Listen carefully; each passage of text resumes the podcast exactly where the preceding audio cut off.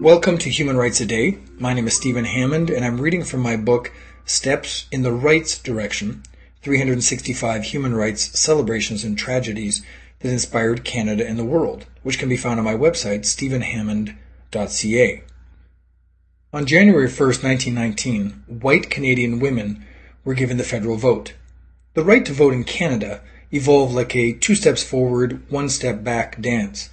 The government allowed, then rescinded the vote before deciding to grant it conditionally. It depended on one's property holdings, race, ethnicity, and gender. Before Confederation, in 1867, women may have been allowed to vote, but in many regions they dared not exercise it for fear of social stigma. However, in places where the vote was taken away or never granted, women in the movement for universal suffrage worked long and hard to win the rights that most men took for granted. Interestingly, in 1917, women of British descent who had close relatives fighting overseas in World War I were able to vote on their relatives' behalf in federal elections. It was on January 1, 1919, that all white women were finally given the right to vote in federal elections.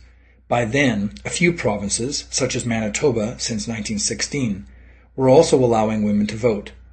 The right to a provincial vote spread slowly but steadily after that, with Quebec women finally clinching it in 1940.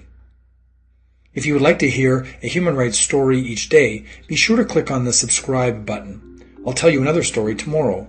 For more information on human rights, go to my website, stephenhammond.ca.